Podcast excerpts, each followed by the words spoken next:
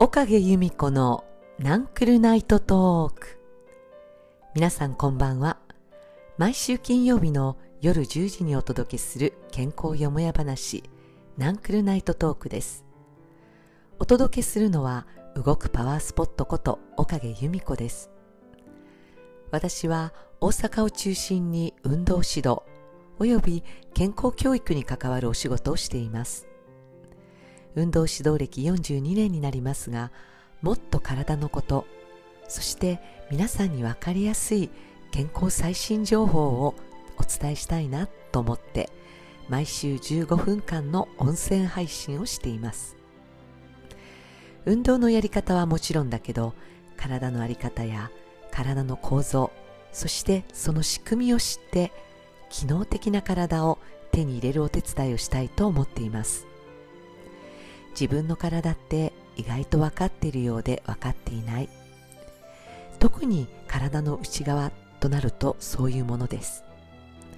少しでも見えない自分の体を頭の中でイメージできるように、そしてそのイメージ通りに体を動かすことができるようにお手伝いをしたいなと思ってます。そうやって皆さんが自分の体への興味をますます深めていただけたら嬉しいなと思ってます。さて、今週は長時間の座位行動を変えよう、心地よい座り方とはについてお話です。どうやらオーストラリアの研究機関の調査では、日本人の大人が平日に座っている時間が世界にじゅっかこく中最も長いななじかんということが分かったようです。この座っている時間が長いことで、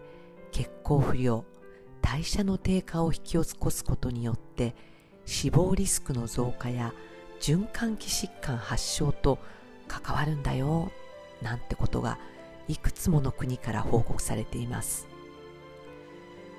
自分の座位行動、皆さん何時間ぐらいですか？私も家でお仕事をしているとき、気がつくとななじかん連続はないものの、なんだかんだと合わせていくとななじかんぐらい座っているなっていうのが現実です。ということは、それだけ歩く時間が少ない、立っている時間が少ないっていうことなんですよね。で、この平日の座位行動、これはお仕事の関係致し方ないっていうことで、例えば土日の余暇の時間、この時に身体活動量を一生懸命増やしても、どうやらあまり脂肪の関連を完全に抑制するには至らないっていう結果も出てるようなんです。つまり、えー、土日のお休みの時に動きだめをしてもあまり役に立たないっていうことなんですね。ということは、この日中の平日の座位行動をどういうふうに変化させるかっていうことが大事なようです。もう少し研究データを見てみると、どうやら座位時間がいちにちにじかん増えるごとに死亡リスクは じゅうごパーセント 増加することが認められているようです。これを生活習慣病を持っている方に当てはめていくと、脂質異常者の方では じゅうはちパーセント の増加、高血圧を有している方では にじゅっパーセント の増加、そして糖尿病を有している方ではにじゅうななパーセント の増加の死亡リスクが認められるようなんです。つまり、生活習慣病を有している人は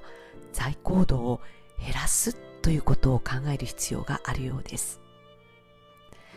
でもどうでしょう、ソファーや心地よい椅子に座ってしまうと、なかなか立ち上がるのが億劫になりませんか？ちょっとそんな時の自分の姿を思い出してみましょう。例えばソファーに深々と座ると、足を組んだり足を持ち上げたくなりますよね。そして背もたれにもたれて、骨盤がこう後ろに傾いていきます。そうするとなんかリラックスモードになってずっと座りっぱなし、ついこういった姿になりがちではありませんか？少しでも座行動を変えるためには、スッといつでも立ち上がれるように、その立ち上がるときにスムースに気持ちよく立ち上がれるような座り方をしておくっていうことを考えてみませんか？つまり、座位姿勢と立位姿勢の姿勢変化が少ないとうがきやすいのではないかなと思うんです。まず立っている時の姿勢を思い描いてみましょう。立っている時は背骨の上に頭がちょこんととっかって、背筋がすっと伸びて、胸を少し広げた状態で、両足に均等に体重がかかっている感じです。このイメージのまま座ってみるということです。ということは、背筋がすっと伸びるためには、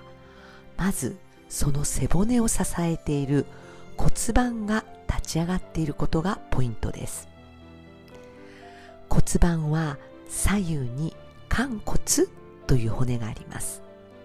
その寛骨が仙骨という背骨の骨を支えています。そしてその仙骨の上に腰椎、胸椎、頸椎という背骨の骨が積み重なって、その上にあるのが頭ということになります。つまり骨盤の一番下にある座骨で座ることで、仙骨を寛骨がきちんと挟んで背骨がスッと伸びるということなんですね。そうすると仙骨の下にある尾骨という尻尾の骨は椅子の座面から浮いていることになります。この尾骨が浮くことによって脊柱の動きは少し左右や前後に揺れる陽動性を持ちます。この座っている時に小さな揺れや動きがあることによって背骨と頭は心地よくバランスをとることができるわけです。ところが骨盤が後ろに倒れてしまった後傾位になると、尾骨や仙骨に体重が乗っかってしまい、脊柱が動きづらくなります。背骨が固まってしまう状態なんですね。そのためどうしても頭を支えるためには頭を少し前方に押し出す形になってしまいます。結果、私たちの姿勢は猫背になったり円背姿勢となるわけです。背中が丸くなると気持ちもなんとなく暗くなったり落ち込んでみたり、さらにそれだけではなく、背骨を支える筋肉が張力を発揮することができず、体を支えることがうまくできないわけです。結果、疲れやすい、なんとなく力が入りにくいっていうような体になります。こんな状態ではスッと立ち上がることができないんですね。ですので、まずは骨盤を立てて座骨で座ること。座骨で座ることで背骨がスッと立ち上がって、その上で頭がバランスを取りやすくなるということ。座骨で座ることによって実は股関節も楽になりますので、足裏がペタッと床につきやすくなります。足裏をペタッと床につけることによって、重たい足を足裏がきちんと支えてくれます。そうすると腰も楽になるんですね。このように長時間座るときは、まず足裏が床にきちんとつく位置、座面の少し前側に座る、そして背もたれに体を預けるのではなく、骨盤で背骨を支えるということ。そしてその背骨を支えるためにお腹や背中の筋肉で張力を発揮する、こういうことを意識するといいんじゃないかなと思います。さらにやはり長時間座るのはやはりよくありません。いちじかんにいちどは椅子から立ち上がって少し歩き回るとか、もしくは最近はスタンディングディスクなどもありますから、そういったいちじかんはスタンディングディスク、いちじかんは座ってディスクワークっていう風に環境も工夫することが大事じゃないかなって思います。さあ、それでは今日は心地よい座り方になるためのエクササイズをやってみましょう。まず今日は椅子に座って骨盤を立てて、足を股関節幅に開いて座ってみましょう。ちょうど膝と膝の間にげんこつ一つ入るくらいです。椅子の座面の前側に座り、足裏がペタッと床についた状態です。この状態で右足を床の上で前後にスリスリ動かします。この時にかかとが浮かないように足裏をぺったり床につけて、スリスリと足をすってみます。かかとを少し引きつけるようにしていきましょう。それではその今スリスリした足をちょっと持ち上げてみます。どうですか？じゃあ今度はまだスリスリしてない方の反対の左足を上げてみましょう。お、左足の方が重く感じられませんか？足の裏を少しマッサージすると股関節や足全体が軽くなります。では今度は左足も前後にスリスリと動かしてみましょう。かかとを少し引き寄せるようにして、かかとが浮かない範囲で前後にスリスリです。はい、それではどうでしょう。左足もちょっと足を持ち上げてみましょう。軽くなりましたか？それでは今度は骨盤のスイング体操です。座骨で座っているこの骨盤を少し後ろの方に倒してみます。その骨盤をまた立ち上げて、今度は少し前の方に傾けてみましょう。また骨盤を立ち上げて後ろに倒します。骨盤を立てて前に倒します。これを自分のペースでゆっくりと繰り返しましょう。骨盤を前へ、骨盤を後ろ。呼吸は自然な呼吸で行います。ゆっくりと骨盤を前後に動かしてみましょう。それでは骨盤を立てて止まります。今度は骨盤を右、左と傾けてみましょう。なるべく頭を動かさず、骨盤のみを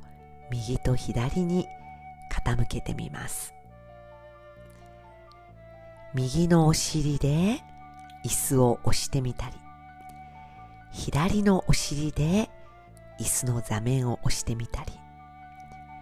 どうでしょう。骨盤が左右にスイングしていますか？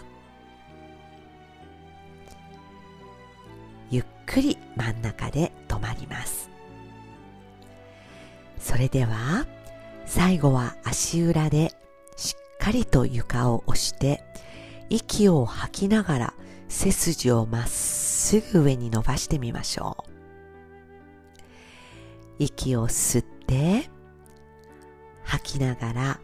足裏で床を押す、座骨で椅子の座面を押す。息を吸って、吐きながらもう一度足裏と座骨で押していく。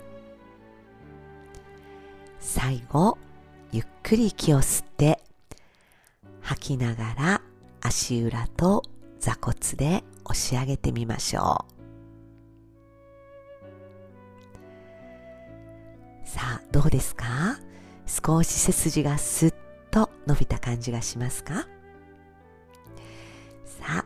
毎日ちょっとデスクワークをする前にやってみてくださいね。それでは今日はここまでです。おやすみなさい。